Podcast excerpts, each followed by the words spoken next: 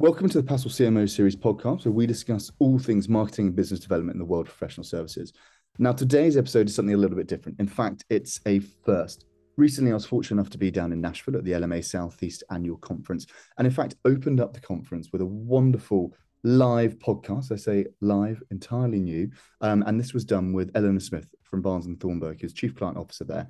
And during this episode, uh, we were actually discussing what it's like to move your marketing from transactional to, to, to strategic. Uh, it's a wonderful session. So let's cut across to the live audio, and I hope that everybody enjoys this. Welcome to the Passle CMO Series podcast live. This is actually the first time that we've ever done this. So if there's any mistakes or it doesn't work out, then don't come to me. Freddie's in the room, attack him at the back. It was his idea. Um, so in terms of what to expect from today, I want to do some introductions before we kind of got into anything. So we're really fortunate to be joined by Eleanor Smith, who is the Chief Client Officer at Barnes and Thornburg, and she's very much going to be the star of the show today. So I'm going to let Eleanor introduce herself. Hi, everybody. Um, Eleanor Smith, Chief Client Officer at Barnes and Thornburg. I have been there about a year and a half, um, so very much new to the firm and then new in a chief role. Um, this is the firm's first Chief Client Officer. There was a, a preceding Chief Marketing Officer, so I'll talk a lot about kind of how that has changed and the vision that we had for the role and how we're working through, you know, shifting that in the department. Um, Prior to that, I was at Bass, and Sims for 17 years, which is here in Nashville. And so there are some Bass people here today. Um, that's where I learned almost everything I know and have put that into use at Barnes. So I'll talk a little bit about that as well. Thank you very much. And for those of you who don't know, I'm Alistair Bone at Passle. A little bit about me, despite the accent, I actually live here in the US, was fortunate enough to move over to DC just over three months ago. Um, prior to joining Passle, uh, I was fortunate enough I used to play professional rugby but sadly had to retire due to injury, uh, and then have been on, I guess, in some ways, uh, an interesting journey that's ended up bringing me here to do a live podcast in Nashville. So who'd have thought? But um, it's great to be here, and really looking forward to this. So, in terms of what to expect from today, we're actually going to deep dive into moving your marketing from transactional to strategic.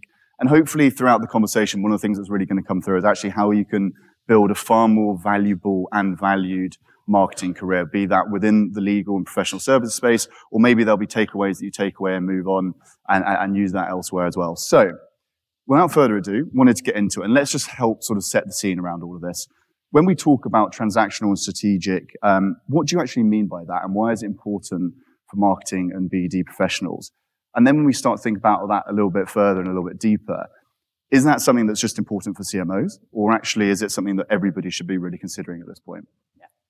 Uh, so when I say transactional versus strategic, you know, I think when I started out, you know, a long time ago, it was very much the attorney asks you to do something and you say yes. They ask again, you say yes. So we were a bunch of yes men. And now, of course, it's evolved into what it is today. And, you know, much more strategic, deliberate, intentional. How are we generating revenue for the firm, which is really the ultimate question. How are we adding dollars to the firm? I tell, you know, my team all the time, and that's what I said from the beginning and, and what I told the leadership of the firm. We have two jobs. At the end of every day, if we've if we have gotten our attorneys closer to a new dollar, whether that's a new dollar from a current client or a new dollar from, you know, a prospective client, whatever we have done to propel them closer, we have done our job for that day whatever that may be, a pitch, a webinar, you know, whatever the activity is. And the other thing is what have we done to make our attorneys' lives easier and to make them look good? So what have we taken off of their plate or what efficiency have we put in place that is going to make this easier because they live by the billable hour and that determines their entire day, their psyche, their mood for the day and everything that they do. And we don't live by the billable hour. So we have that at our advantage. Um, so transactional meaning we're not just yes men, we are not just order takers. We are strategic advisors helping them decide what is worth their time, what is worth our time. And, you know, it takes the same amount of time for us to work on something that has zero potential for ROI as it does something that has a lot of potential for ROI. So how do you want me to spend my time? Do you want me and our team to spend it over here or do you want us to spend it over here? We will tell you where we think it should be spent. But that we'll get to that in a minute about how you convince your firm and your attorneys which way it should go because, you know, a lot of attorneys want a lot of different things and it's not always necessarily the most effective use of everybody's time.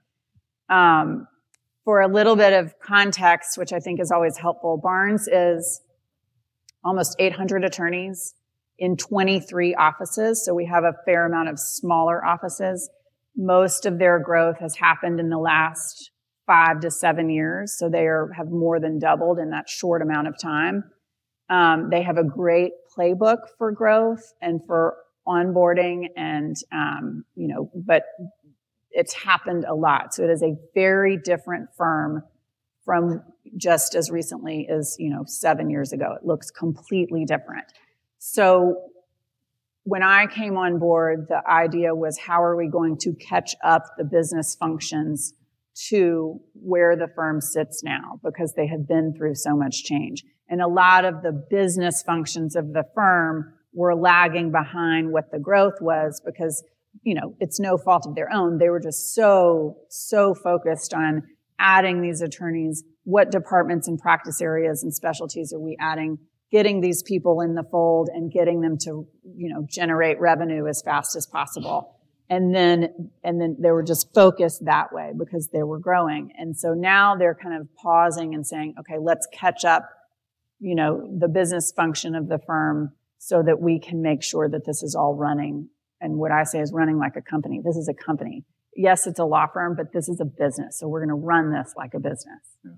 I think one of the interesting things you touched upon there is that it's something that's, I think, throughout the market, people are starting to really see is that actually, from a marketing perspective and BD perspective, particularly your, your CMOs, chief client officers, you're actually the co-pilots now. You're sitting in the cockpit with people driving this all forward and actually probably mm-hmm. coming out the door. You've got all of your team there knocking at it, ready to be a part of it. So mm-hmm. it's really something that's starting to be seen in the, in the market. I know that from the conversations we had at Barnes and Thornburg, when they thought about bringing you in, that was exactly what they were looking at. It's like, mm-hmm. how can we actually drive this strategic thought? So actually on that, it'd be quite good to kind of, I suppose, drill into it a little bit more and, and, and understand a little bit more how you came to be in that role, um, mm-hmm. and and how actually when we consider this topic, how you've seen that bigger picture across the market really start to change in terms of the movement from transactional to strategic. Mm-hmm. Um, so, like I mentioned, I've been in legal marketing for over 17 years. Before that, I was at a small public affairs PR shop in here in Nashville. Um, then I went to um, Baker Donelson for like six months, but I couldn't hack it. Sorry, Adam. Um, I was the first person in the Nashville office doing marketing. And so it was very much all these attorneys came to me, you know, let's do this, let's do that. And I was like very young and didn't know what I was doing. And I was like, oh my gosh, this is very much reactive to whatever they wanted. And, you know, so then a spot opened up at Bass. I went over there, just, you know, lateral move to a a team that was all based in Nashville. And so that was more helpful because I was very, I was young at the time and like did not know what I was doing. So when I got to Bass, started out in um, PR and then moved to a business development role. And that was, I was supporting the corporate group. And then we started talking about how to make healthcare a major focus of Bass. So this was, you know, 15 years ago. Um, so I started with them in a very early stage of how are we going to take this regulatory group of, you know, 15 attorneys and turn it into an industry group that the, you know, country sees as a true healthcare law firm. And that was, you know, sort of how are we going to use Nashville and the business community here to, you know, generate brand and market awareness and, you know, publicity around what are we doing. So I kind of grew up with them and, and we'll get to this in a little bit, but the thing that was the differentiator for me was learning that industry, that practice, the attorneys, the clients, being market facing, getting to actually know the clients. I mean, it was very rare for marketing and BD people to have any client facing interaction that, you know, at the time they were willing to let me do that.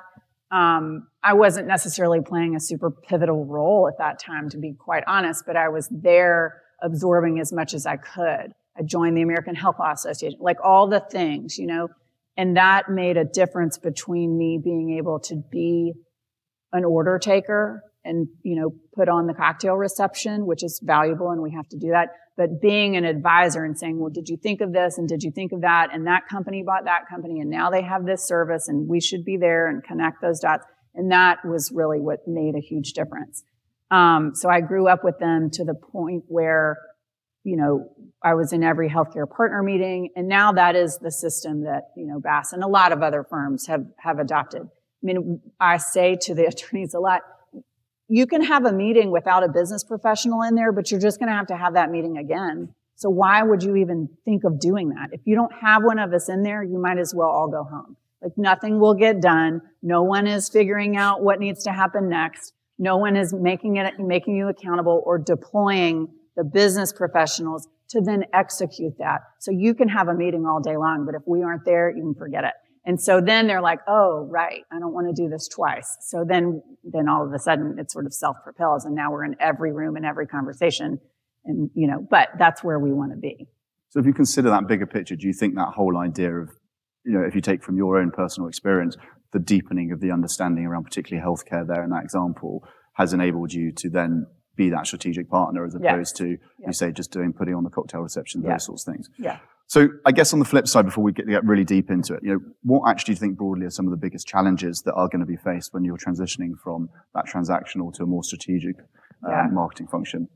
So if you're not at a firm that is used to having you in the room and a seat at the table all the time. And so if you're senior in career, that's a little bit easier because you've got the confidence and you've got the experience and you can kind of hold your own and this is why I should be in here. If you are mid career or junior in career, that's harder, right? And so there's probably someone ahead of you that is the one who maybe should be in there.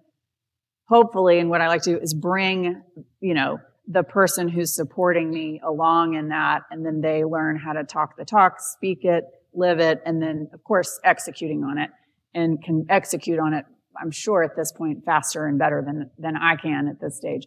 But, you know, how are we determining what's valuable and what's not? And then the hardest part is looking at an attorney and telling them their idea is not, go- not going to work. I mean, that's, that is hard because they all think that they're right. No offense to the attorneys in the room, but their entire job is based around poking holes in something or redlining something or finding the fault with it because they have to defend or make it happen and it has to be perfect. So their entire job is to tell you all the things you didn't think about or all the things that are wrong or could go wrong with what you're proposing to them. And that's okay as long as you understand that and you can hold your own against that, you'll be fine. It takes some time to get to that confidence level to be able to have those conversations. And the only way you're going to get there is by being in the room with them and, and learning that, gaining their trust, which we all know, of course, which then in turn gains confidence. And then if you can prove it, that it worked, or you can prove that something before you did not work, and then you tie it all back to the bill, billable hour or to cash, you're in. It's an interesting one because I think with all of that, it's not just about what you've been sharing there, but it's that understanding of instilling in certainly more of your like junior team members. And I think for anybody here who's probably in a slightly more senior position is like, how can you give people the I guess, confidence to have that, that sort of expansive mindset, that growth mindset. That actually, they can go in there and have the confidence, to be like, I actually know what I'm talking about here. I'm going to tell you that and be able to actually direct where we should be going with these sorts of things mm-hmm. and stand up for what I know. Even if that stuff around, like, it might be social media, it might be around a particular topic or something, but it's not just around the strategic element. is actually about instilling that kind of confidence in people, I think. Mm-hmm. Um, and that leads us on quite nicely, I suppose, into what we were talking about before the session was actually that whole idea of marketers really deepening their understanding around what they're doing. And I know when we were speaking, you made this really interesting comment around how ultimately you're never going to fully understand what you're selling. And I'll let you kind of speak about that a bit more. But I would love you to sort of maybe dive into that a little bit more and mm-hmm. open up sort of some of that conversation yeah. there. Um, so what I told Ali was the bizarre thing about a professional services marketing and BD job is that we will never do the thing that we're selling. I will never lead an M&A deal. I will never be in court. I will never, you know, you know, I don't know, write a contract. Whatever the thing is, we will never, unless you are, have your JD and were a practicing attorney at one point in your life, we will never do the thing that we are selling. And so that's very odd it's not a product. It's not it's something you can hold. It's a service. And we don't know how to execute the service actually. I mean, we don't do that. So we have to learn everything we can around it and then help them craft the story to sell that piece. And if, if you don't understand what they do for a living and you don't understand what their industry is, and I mean the client's industry, and then how the client fits into that, and then what is the service we're doing, and beyond that, what is that value? How do we make the money? How is it profitable? And that's the huge key is, mm. you know, our, our number one goal is to bring profitable clients to the firm. Not, you know, so we can get into that too, but ultimately you can't help do that unless you understand the, their day to day, their practice, what they do for a living, the sector and the clients and what the clients need because we don't actually do the service that we're, you know, coaching them to sell. Um, I should back up and say our team is 58 people. And when I got there, it was 21 people. But that's because it was 21 people in BD. And then communications and marketing were sitting off to the side, kind of over here. And it took about three months and, you know, it was very obvious, of course, just probably like it is in all of your firms, we should all be together. Like that's not really rocket science. Like we should all be working together because it's much more efficient and we need to know what the other one is doing. So I took them on January 1. And so all of a sudden, you know, my team goes from 21 to 50 something. And then I've hired eight to 10 people throughout the last, you know, year and a half. And half of the team has only been with the firm five years or less. So our team is learning the firm. I mean, half of them or more than half wasn't really sure how the firm even makes money. You know, we have CRBA, CRWA, so cash receipts by billing attorney, cash receipts by working attorney. So that, of course, is a huge psychological you know, it, it creates behavior and a psychological, not shift, but it is, it explains where they're coming from and what motivates them based on how they get paid, of course.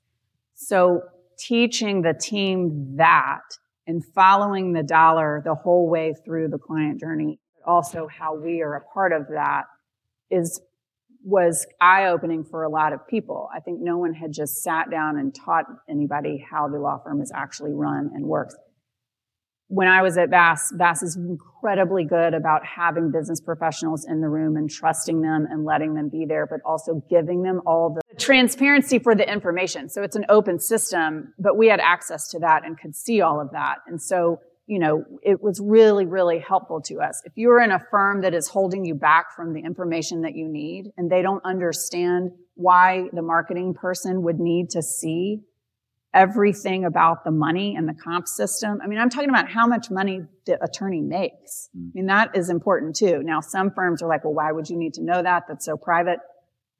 I mean, but it matters, right? A, a law firm is a hierarchy and let's not kid ourselves about that. And it's just true. It doesn't mean everybody's not important, but it certainly means that there are some players who know how to get it done. There are some players who couldn't close a sale to save their life, but they are very valuable to the firm in other ways. Again, it takes us the same amount of hours to service an underperforming partner as it does a really high performing partner. So it's not to say that we're going to ignore the underperformers, but you have to find the strengths and the mm. strategy mm. that works right for them. And you certainly can't just say yes to everything because then you are going back to traditional transactional marketing, which is just you ask, I say yes, you ask, I say yes, as opposed to the whole point of it, which is strategic marketing. But you have to have a firm that is willing to let you do that. And that takes for the old guard or the people who have been there a long time who say, well, I was just a good lawyer and the work fell in my lap and that's all I need to do, which we all have those. You know, they're either going to get on board over time because they see how it's working, but you have to prove how it's working, or they're not going to. And if they're not going to, we just let them go and we mm. focus over here because you can't change somebody's stripes over time. Um, you can try, but generally they sort of are wired the way that they're wired. Um, Does that answer it? I'm sort of Yeah, it's good. It's a good answer. But in terms of like you mentioned there, changing somebody's stripes. If you think about Mhm. your team, and you said that you've been there for like five years, and you're basically trying to take people on essentially a strategic journey. You know, if you look at yourself, you had them obviously an amazing opportunity at Bass to really focus in on healthcare and become an expert in that area. Are you encouraging your team to kind of go, hey, Mhm. you're really interested in technology, Mhm. align yourself to that, deep dive into it, make sure that you're seen as the expert for that, or are you trying to Mhm. get people to kind of be a bit more of a broad, broad brush approach to it? Yeah. So definitely um, trying to get them, teaching them, providing opportunities to learn the very specific practice type of law sector that they're working in. Um, prior to me getting there, the business development and marketing functions were, well, the business development side, I'll go with that one, was strictly based on headcount. You know, we're just going to divide up the attorneys, service them, we kind of hope everybody has about 50 or 40 i'm kind of making that up but but you know so you take litigation oh litigation is huge so you really need four people. Real estate is small so you probably just need one you know and it was really just based on divide and conquer which is how a lot of firms do it or did do it now we are we still have to do that for manpower and volume purposes but now we are also aligning the practices together and mm. who you serve so transactional stays on one side litigation has a different team because the way a transactional team and a litigation team go and chase business is totally different. It's all based on relationships and we know that, but it's very different. So we had the IP group and the real estate group attached at the hip and that doesn't make any sense. And that was simply a headcount play based on volume and just, Mhm. like I said, dividing and conquering the manpower. We have taken that apart and then re, recast people on the team based on either their strength or what or how it matches with what the attorneys are doing. This year, what we're going to do now that we have kind of reorganized ourselves and gotten ourselves in place is an internal education function just for our department. So each team is going to be required to teach the rest of the department everything they need to know about IP in 12 slides or less, everything they need to know about real estate, every, you know, and then some of our higher you know, we call them departments and then we do practice groups under that every term. I mean, not every firm is, uses the same nomenclature. So when I say that, our departments are litigation, corporate, IP, real estate, and so on. The practice groups would then be under litigation, you know, white collar, insurance recovery, you know, so on and so forth. So we'll pick the highest, um, most just strategic practice groups, and then we'll also do departments, but we'll do like a self-education program Mm. um, in order to do that because right now we're we're not where we need to be and therefore that's coming through and how everybody's drafting content and it's we're that's a weakness of ours that we're working on um, which is our number one initiative probably Mm. other than roi tracking which we'll talk about Sure. um, for next year Sure. I think something that's quite interesting there as well in terms of when you talk about, you know, you can do the internal piece in terms of education for people. That touched upon the note of obviously harmony for this, which is lovely. But in terms of what you're achieving there is something we spoke about with, so Crossley Sanford, who is the CMO at which is a global consultancy. She had a big shift in her team as well in terms of how they approached everything. One of the things she spoke about was actually getting her team to understand that the consultants, or in this case, the attorneys, are your client. So actually, it's how would you approach that? You know, but being able to achieve ultimately the same outcome that they're trying to achieve with their clients with them internally and approaching it in that way and having that mindset rather than actually just kind of you say at the very start being transactional. So it's really Mhm. truly understanding that on that deeper level. And let's not kid ourselves. Obviously, it's not just about the marketing and BD professionals in this room and at the law firms. It's actually about the attorneys having a shift in mindset as well. Is there Mhm. something that you've seen at Barnes and Thornburg, or is it something you can maybe expand on a little bit more in terms of what you see there? About how to get them to shift their Yeah. mindset and accept Yeah. that we are Get part of the, yeah, yeah. So, as crass as it may sound, it's about money. So, if you can turn your the perception of your department into, and we've all heard it or read articles about it, a you know a value center, a profit center, not just a cost center. We're not just overhead. You know, how is you know we're not just a bunch of people, you know, with salary. I mean, I, I've gotten a lot of questions because once we became one department of 58, before it was three separate verticals.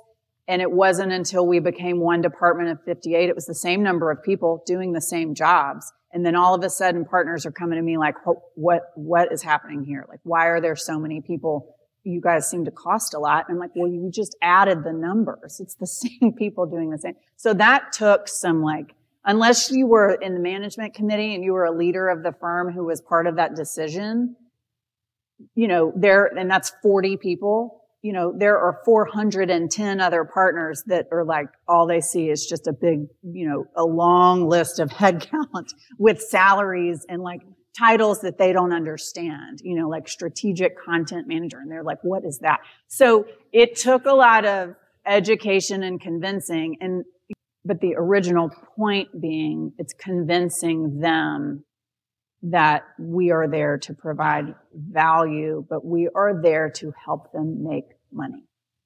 Period. It is, you know, and that's it. I mean, it's a business. That's what we're doing. So what we have started to do is track every single activity and my team probably wants to kill me, but that is the difference. So now we know almost to the dollar. We're getting better at it because it's a hard, it's hard to track everything. How much are we really contributing to the bottom line? So there, we developed an ROI tracking system you all may already have one, you know, but we, we did it internally because there was no system for it. Um, there is hard ROI, which is cash, and soft ROI, which is brand advancement, community engagement, things that won't probably bring a dollar in immediately or ever, but it needs to happen, of course.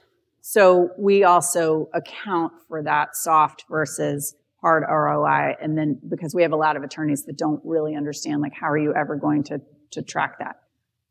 If it can't be done unless a marketing or BD or comms person is involved, it goes in the pot. And we are at 7 million, give or take a little bit. And this is, you know, whatever it is. We're in November. And we have only tracked or been able to follow up with half of the activities. So you know, we've done 900 events and that's anything from, so that sounds like a lot, but it is a lot. But that's anything from an in-person event to a cocktail reception to a webinar, um, to a CLE, you know, for a client. So there's 900 of those. There's 1500 pitch books. There's 500, you know, sponsorships out, if you add all those together, we're in the tracking system for about 750 entries. So that's not even all of the ones, you know, that's a little more than half of what we have done. This is because it takes a lot of work to get everything loaded in there. And we're going to figure out over time, like how to better do that. Do we hire someone that, that does it for everybody, like a data steward? How do we do that?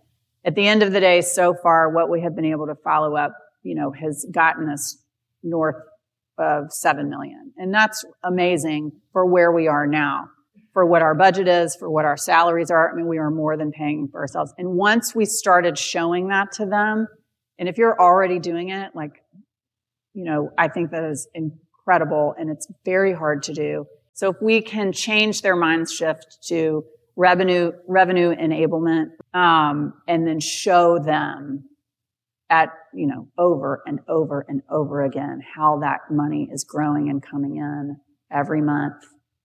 They will start to get it mm-hmm. and then they will let go and then they will let you in the room and they will listen to you about what is worth doing and what is not worth doing. That's really important. I the whole element of revenue generation is just so important for fundamentally the lawyers because that's what they're being, you say, valued on, and that's where for what you're valued on. It was interesting when I spoke to Deborah Ruffins over at Perkins Coie. She was saying that, and mm-hmm. she was talking about how actually in her very first interview for Perkins Coie as a CMO, she actually went in there and she basically did essentially a sales pitch in terms of why it was so important to have a revenue growth mindset and all these sorts of things. And from the very start, set that out that this is actually as a function what we're doing, and this is why it's so important. You may hear there's a slight pause here in the conversation. In fact, there was a question from Adam Severson, who is the CMO over at Baker Donelson, and he was asking Eleanor at this point what it was that she was using from a metric standpoint to be able to demonstrate back to the attorneys, back to the rest of the firm, um, in terms of what she was doing in, on that ROI. We aren't attaching dollars to that, so that's why we're we kind of put it to the side and categorize it as soft. But if it has analytics with it how many people showed up? How many did we invite? You know, how many of those were clients? I mean, that's the part it takes, you know, additional analysis because it's not going to turn on, you know, turn into cash. So we do pull that out and then analyze it that way to make sure we want to do it again. So it's not, yeah, it's definitely no cash attached to it. Mm. But if it has branding, a- any type of analytics that could come with it. I mean, we're using Passle. There's a ton of data coming out of that. That is, you know, we're not, we will eventually be able to track that to cash when work comes in from it, which will happen. But right now, it's definitely more about, you know, the analytics that are just coming off of that. But if it was a charitable contribution sponsorship, we just make sure people show up. And if they don't, we're not going to do it again. I think the big thing there, though, that's sort of an overarching theme of all of this is actually data. Yeah. Um, you say that is that, that ROI is, you know, what is actually coming in in terms of cost versus output, etc. So when you look at that in the theme of this conversation, you know, that transactional marketing versus the strategic marketing, do you think there's a difference of how the data is maybe used and actually how you can get the most out of that? Yeah. I mean, you know, forever ago, we weren't using data at all, really. I mean, it, you know, we were, we were taking the task, executing, like we may, you know, track who came to the event, how many, but, and how much the event cost us to put on, but we weren't really tying that back to clients. And I mean, this is, I'm talking, you know, 10 years ago. Now, you know, everything we're doing is based around data because we are now running it more like a company and less like, you know, a law firm with a marketing team that sits in the basement and waits to put the logo on a PowerPoint. I mean, that's what it used to be. It's not like that anymore, thankfully. There are probably some firms who still feel that way. And so that's, you know, I, if you are, are at a firm like that, and that's the biggest challenge is convincing them, you know, that, that there's so much more to it than just that. But the data tells the story, just like in any other company.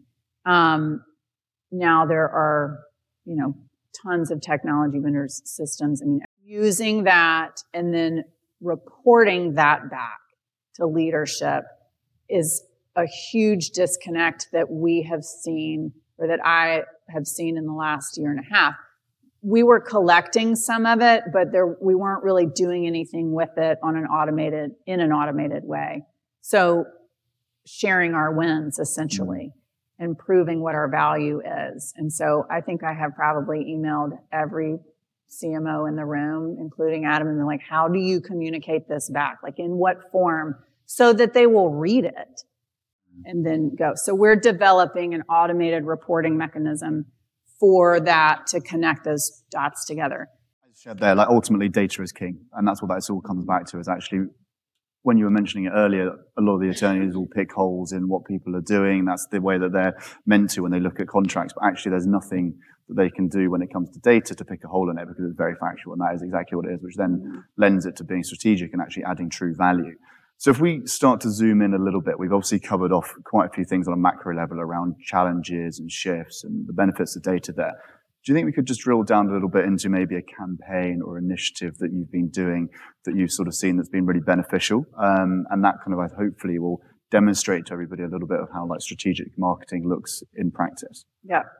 Um, so I've covered several of these things kind of already, so I won't, you know, keep going with a lot of them. But the, I would say the there's two things that we're highly focused on going for Three actually. One is this ROI tracking. So that's a huge initiative, and then the reporting that comes out of it, which I've already talked a lot about, so I won't keep going with that.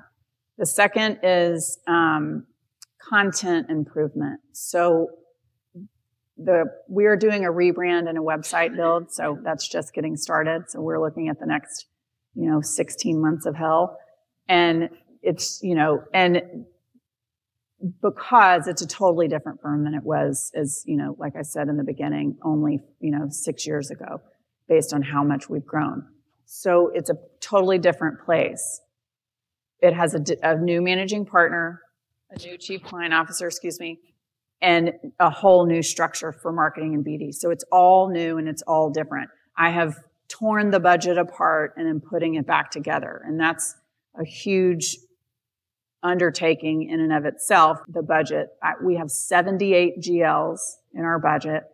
Um, it's complicated. It's a mess. And I've pulled the whole thing apart and we're now we are building the plane as we're flying it because you couldn't halt the budget for six months to clean it up and you know, because the money just keeps obviously coming in and going out. So that part is huge and that's also an education shift, but that is also a very strategic, very deliberate piece of it. The attorneys were, they thought of the budget as their own personal marketing budget. So I don't know how your firm does it, if you actually even do it that way.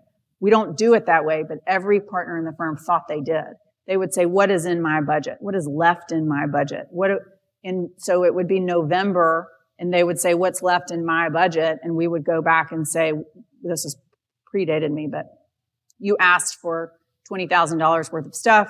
You've only used 12. You, you have $8,000 left. And then they would go try to spend $8,000 as fast as they could in 60 days or less with no strategic thought whatsoever because it was like use it or lose it. Well, if I don't use it, then I'm not going to get it back next year. I mean, so it's, it's, and that's a huge behavior change and a huge mind shift about how money is, how the budget is both determined and then how it is spent on the other end. And when you start messing with their money, even if it's the same amount dollar for dollar in the pot, and, but you start messing with how it is viewed or used, it's been a huge shift to stop every single person before they try to spend anything and say, okay, what is the goal here?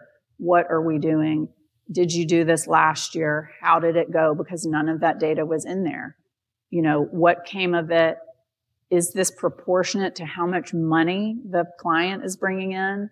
Are you just getting, you know, is this a client shakedown and this really will lead to nothing, but we need to do it anyway? Are we sure we need to? I mean, so we have had to stop people in their tracks at every single turn. But we are trying to position that as we're not here, we're not the police with no badge. We are just here to help you get the most, the best chance for ROI, the best likelihood for success. And that's been a, that's been the, one of the biggest things that we have done in the last year and a half, which we will have to continue to do, of course, because it's not, we have not tied it up pretty yet. Um, the other thing is the content improvement. So we, with our rebrand and website, you know, all the pages, you all have all done this before, but they all have to be re- rewritten. It's a totally different firm. Everything in our, you know, off the shelf, I mean, is not good. It doesn't tell our story. It's, it, do, it's not illust, you know, it doesn't illustrate who we are now. So that all has to come down and we have to start that over. And that's the thing I think that the attorneys, that's the most visible piece, that and the ROI. And those are the two things they seem to care about the most. So that's where we're starting, of course. So both of those are ultimately really pretty major projects that you've obviously been involved with and had the team involved with. How have you found that on a personal level doing that, if you don't mind me asking, in terms of ultimately coming in and just shaking things up and turning it upside down and going, this is exactly what we're going to do. Yes, you're still going to have your 10 pounds, 10 bucks, sorry. But, you know, how are you actually going to divide that, up in a slightly different way? uh, no, of course not. Of course not. But yeah, how, how have you found that on a personal level in terms of coming in and, and ultimately changing that and probably banging your head against the wall a little yeah. bit at times? Yeah. So on a personal level, it's very stressful.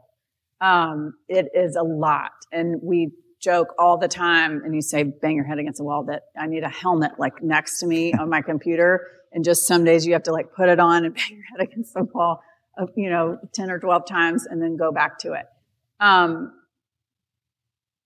it is because we're doing a lot of things at once and being new to the firm has its advantages because you can ask the dumb questions and they're not really dumb, but you're trying to get somebody to answer it. Like, okay, explain this to me like I'm a three year old, or why is it like this? And then when they start talking about it, you can pick apart the six different ways that's probably not a very good idea, or here's the better way we, you know, we think we should do this. So if I can at least get the dirty laundry and the political issues and all of those things kind of up in the surface because I can say, well, I, I, haven't been here, so I don't know. So let's talk about all of those implications or the history behind why one attorney wanted to do this, but the other one didn't, and who's going to be upset if you do this, and where are the bodies buried, and where are all the landmines I might step in. So that part has been is advantageous when you're the newest kid on the street. But you're also at the same time trying to earn credibility and trust with a lot of people at the same time. And that's not even taking into account leading the team who has now come together as one department, who is, who have mostly been at the firm five years or less. You know, we have a new structure, a new way of doing things, new leadership, new firm managing partners. So we're all trying to figure out the new normal. And that's really hard too, because you have to take into account what people know and don't know, their strengths and weaknesses, feelings and emotions, stress level, tolerance for pain, threshold for change, all of those things. So, you know, it's just as much the, the leadership aspect is just as much about taking care of the team as it is making money for the attorney. So, so it's both things at the same time.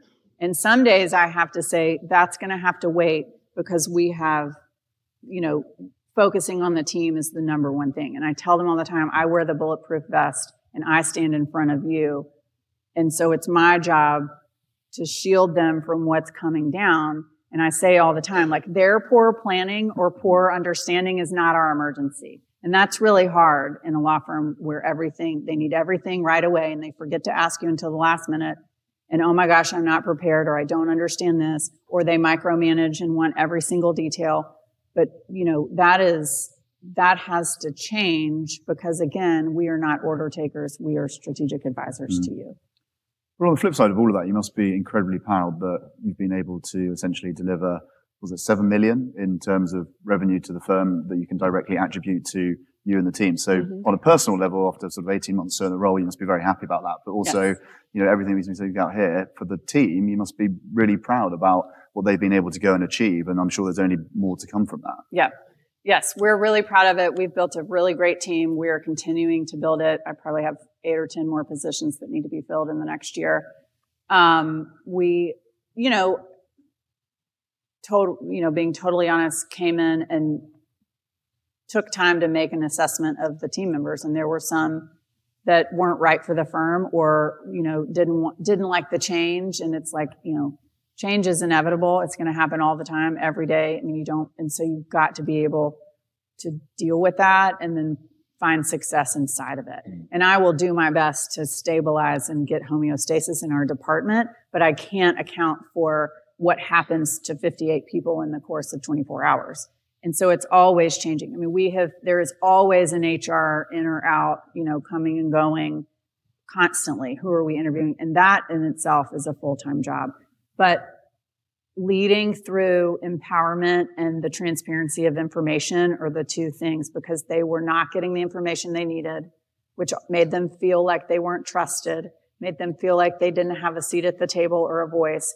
And when you do that, nobody's going to, you're not going to get the best work product or loyalty out of a team. So that has been, you know, very, a very different, you know, setting for them to work in. And I had many of the people who were star players were looking for jobs before I got there. And so it has been really fun to, to get to know them and to shift the whole thing into a much more high functioning place where people want to stay. And that's getting naturally a better work product for the attorneys. In turn, the attorneys are happier.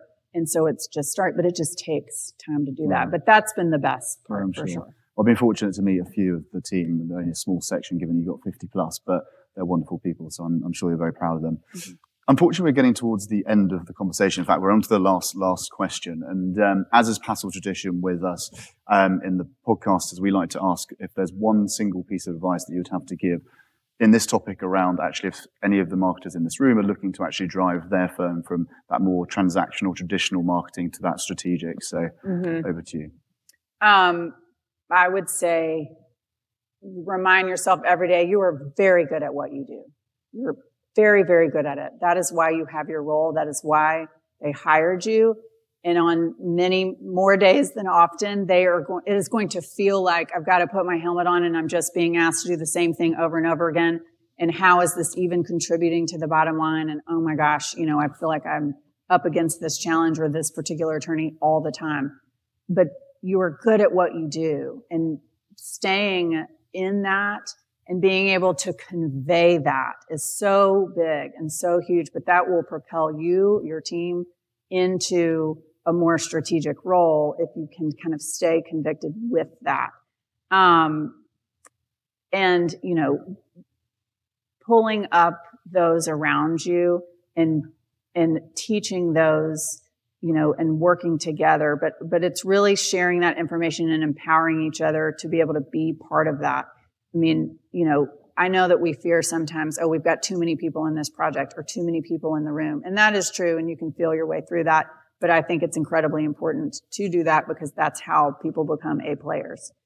Um, you know, I think, I think enjoying what you do every day, um, is really important, but it's hard to enjoy it if you don't enjoy who you are working with and, you know, when you're working with attorneys, what? you find the favorite ones who appreciate you. They become your champions and allies and they will help spread the word. And if you don't have those, you have got to find those. And that will make or break what happens to you and your team, the resources that you get. And you've got to be able to navigate those politics and that internal and build those champions and allies. And that's going to change everything for you or your team, you know, and unless you have those, it's very hard to get anywhere, especially if you're in a firm, you know, that's on the larger side. Hmm. That's a wonderful note to finish on. I think it's just so important you say to have that confidence in your knowledge and what you're doing. That doesn't matter whether you're sitting at the very top of the pile as in, in a C-suite role or whether you're more junior. Note back yourself in terms of what you're doing. So thank you very much for that. It's been thank wonderful. You.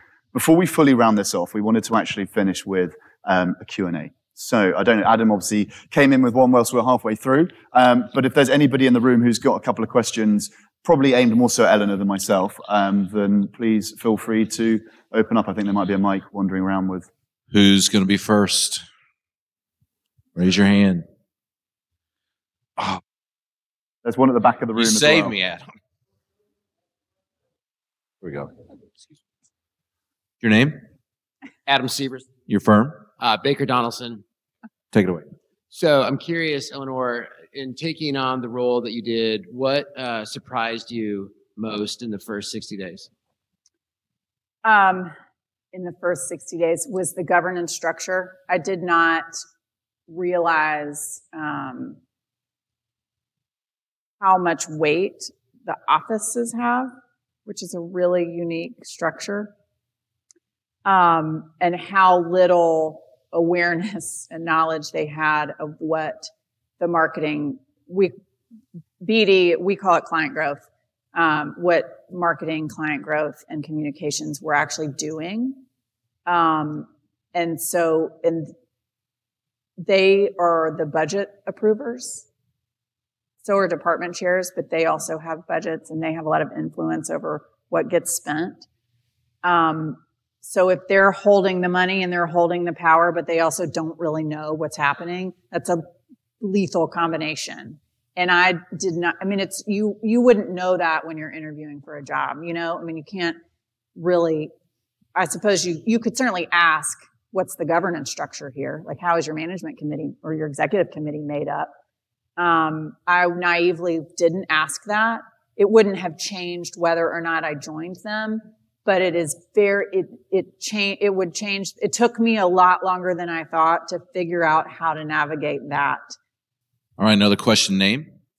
Hi, I'm Maggie Miller. I'm from Lotus Blue Consulting. Um, my question is, you know, you talked a lot about how your focus as your team has really been on growth and being able to get to that dollar is is being your north star. Um, but a lot of that requires collaboration among your other operations colleagues. So be that pricing, be that in operations, be that in practice management. So can you share a little bit about how you approach that collaboration? Yeah. Yeah, that's a good question. Um, so the legal ops function, um, we are attached at the hip. So that includes pricing and the practice directors.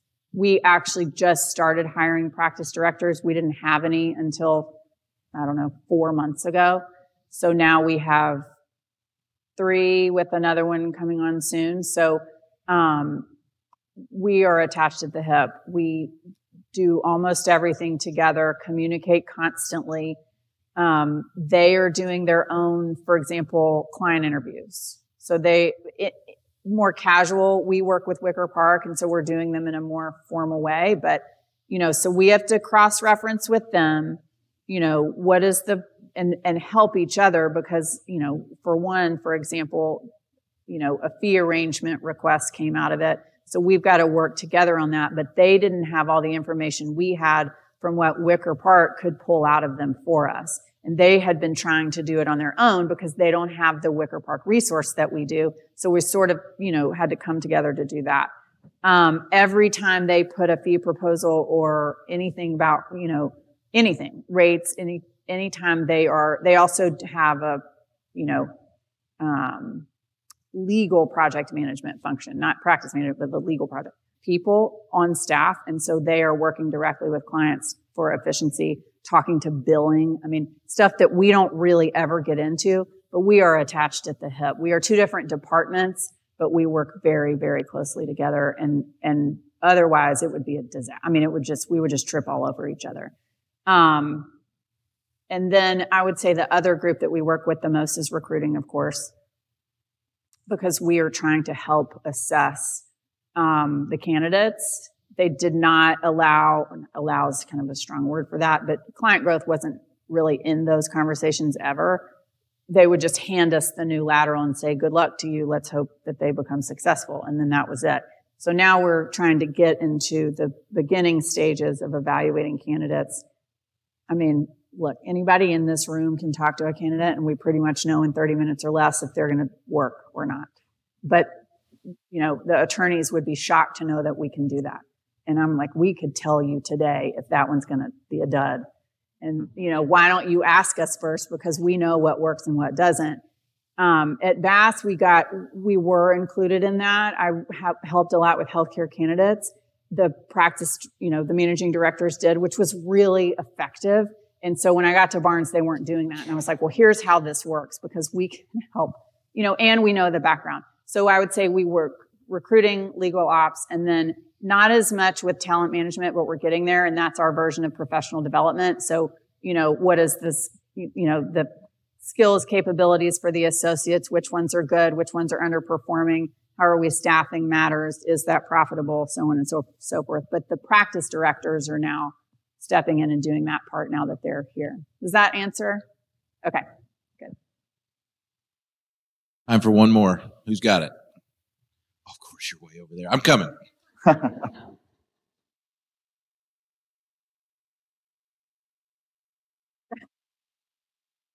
Those steps in. I'm getting my steps in. That's right. Name?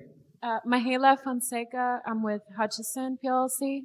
And my question was um, what advice would you give to young marketers who are just early on their careers uh, so they can uh, develop themselves and be prepared for the type of mindset that you need to be in in order to handle the kind of situations that you talked about today.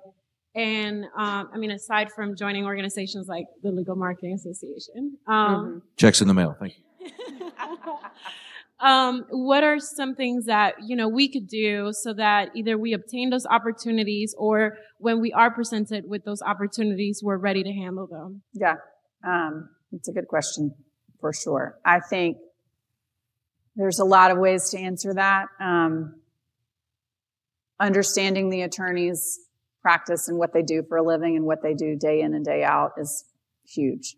That's going to build your credibility and they're going to trust you. And then every time you walk into their office, if they have to tell you again what they do, you're dead in the water. You might as well, you know, you have to be, I, someone said a long time ago, you have to be in and out and right and fast. So you know, that part. So you got to know your audience and know who you're talking to and understand if they're, you know, patent prosecution, what does that mean?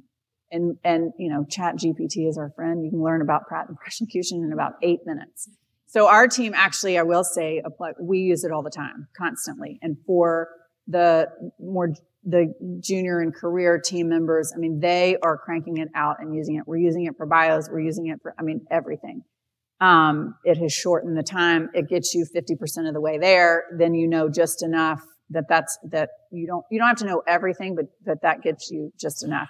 You know, certainly know about the attorney and their practice and their uh, clients before you walk in their office. Um,